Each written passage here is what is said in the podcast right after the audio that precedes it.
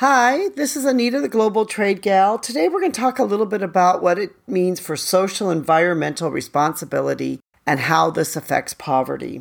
You know, many companies in boardrooms around the world are talking about this new buzzword, social environmental responsibility. And they're wondering, what exactly does this mean with our social, you know, our corporate social responsibility? We've talked in the past about social consciousness and what that means. But this social environmental responsibility is about a company having a social responsibility or a social conscience, but they're also concerned about the environmental impact. So in other words, it's not just about social responsibility anymore. It's also about your impact on the environment. This is because there's many people that believe that the environment and society are interlinked. And I happen to be one of those people who also believe in that. Social environmental responsibility basically adds a layer to social responsibility. A socially responsible company, you know, they can do various things to show that they're socially responsible, such as donating to charity. They can do ethical sourcing. Their entire supply chain and operations of a society can be all about how are we going to be responsible to that society. Years ago, when I was at a BYU Management Society conference in Mongolia, Greg Cook, one of the founders of doTERRA, came, and he's one of the main people from doTERRA that set up this whole thing about ethical sourcing. If you know anything about doTERRA, you know that one of their big things is about ethical sourcing. And so ethical sourcing is kind of in with this social environmental responsibility, which means that doTERRA will not buy anything or from any farmers or anyone if they feel like they're going to be destroying the environment or they're going to be doing something to hurt society. And that is a company that is socially environmental responsible. And they use that as part of their brand and as part of who they are as doTERRA is about that we have ethical sourcing. So in some ways, there's many ways that a company can show that they also have environment or concerned about the environment throughout their supply chain. They can be like a doTERRA that makes it part of who they are, or they can basically be someone who says that, look, we aren't going to buy from companies if we know that they're polluters, or we're going to try to use recyclable products, or we're going to have some recyclable products in our line of goods that we're selling. There are also very simple ways that a company can do it. They can try to find ways to save energy, save water. They can have proper waste management, recycling. They can look at emissions. They can decide they're going to have an eco-friendly office and other business policies. They can encourage their staff and their employees to do the same. They, can make sure they have proper disposal of garbage and other things to make sure that throughout their company and throughout their supply chain that they are doing things to help the environment. Socially environmental responsibility considers people and the planet together with the company's profits. So when a company is socially environmental responsible, they are still looking at the profits because, of course, a company, in order to survive, must be profitable. But they're going to say, we're going to be environmentally conscientious at the same time as we are going to be socially conscientious. For example, let's take an example of something which has happened in the past. Suppose that an oil company causes an oil spill that damages the environment. There are massive environmental and social costs for that error. The company will lose profit. It will lose its good name. It loses corporate goodwill. And they also lose their sense of social responsibility. It takes years for them to overcome something as massive as an oil spill that damaged the environment. And the cleanup effort, as we know from past oil spills, is huge. And it, not only does it, kill the sea life, the fishermen start having problems, everything. It hurts the entire system. So Instead, a company would be better to say, we're going to be socially, environmentally responsible, and we're going to have policies in place to make sure an oil spill does not happen.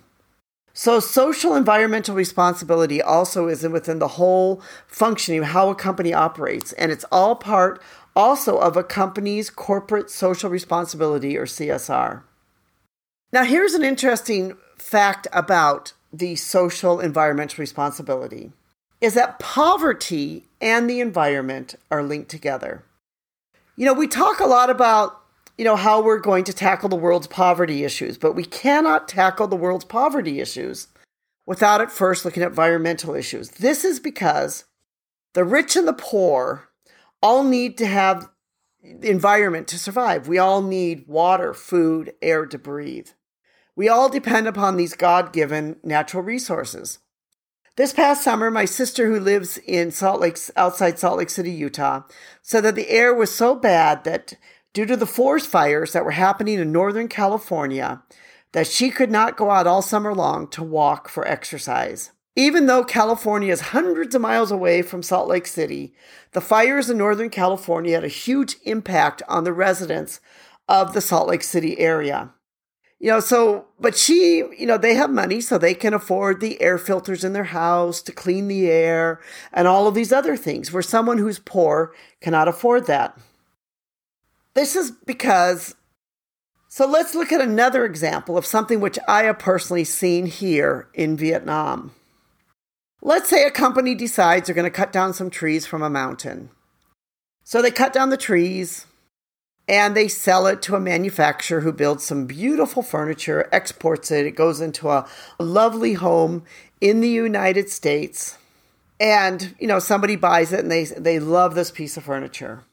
But let's say that same company that cut down the logs didn't replace the trees. And so now the rains come. And when the rains come and there's no trees to stop the mudslide comes. And there you've got a farmer who's been farming on those hills who suddenly now has lost his entire crop. And the entire village has lost their entire crop because of the fact that now they have land erosion because the trees have been cut down. I've been into some of these areas up into the mountains where I've seen, the water coming off of the mountains because the trees have been cut down, where there's been huge land erosion and where people are no longer able to farm. So what happens to that one family who's now lost their farm? They get thrown into poverty. So that's how environmental issues also can affect poverty issues. It really becomes that simple, that we no longer live in the world just alone, but in fact, we are all live in this world together. So we all need to learn to be good citizens of the world. So a company's environmental footprint can be directly linked to their social responsibility and also to the poverty. Over 65% of Americans believe that protecting the environment and climate change is essential. So in the world, a lot of people realize that this is important. We need to do something about this. So what can you as a company do? Well, you can basically go through your entire supply chain and start to ask and find out, are the people you're working with, are they environmentally responsible? Do they believe in being environmentally responsible? I know at Mondoro we do, and we look at this when we're looking at manufacturers and others. We believe that it's important for all of us to be environmentally responsible, to try to not pollute the environment. Because we also understand that we can fight poverty through social environmental responsibility. That in the worldwide fight against poverty, a company's entire supply chain needs to have a social and environmental impact policy. As the gap between the rich and the poor continues to grow larger, we need to remember that it's the poor who depend upon the environment much more than the rich.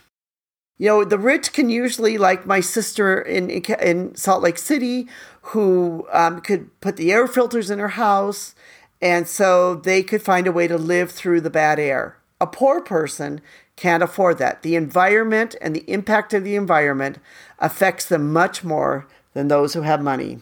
So all large or small companies need to be concerned about their social and environmental footprint. How a company decides to be socially, Environmentally responsible will directly impact the world's poor. And what you do may not directly affect you, as we have seen for those fires in California, but it can affect someone who's hundreds of miles away. This is Anita, the Global Trade Gal, and we hope that you've enjoyed our podcast. Thank you so much for listening. If you have any questions or comments, please feel free to contact us. We have written a blog about the subject called How Social Environmental Responsibility Helps Fight Poverty, and you can find the link below, and you can also find more blogs on our website, Mondoro, Mondoro.com. Thank you so much for listening. We truly do appreciate your support. This podcast is sponsored by Mondoro. We create, develop, and manufacture home decor and home furnishing products in Asia with a social conscience. We'd love to have you check out our blog at Mondoro.com and sign up for our newsletter. We'll put a link below in our description so you can easily go there. If you've enjoyed this podcast, please give us a thumbs up and leave us a review. This really helps. Thank you again for listening.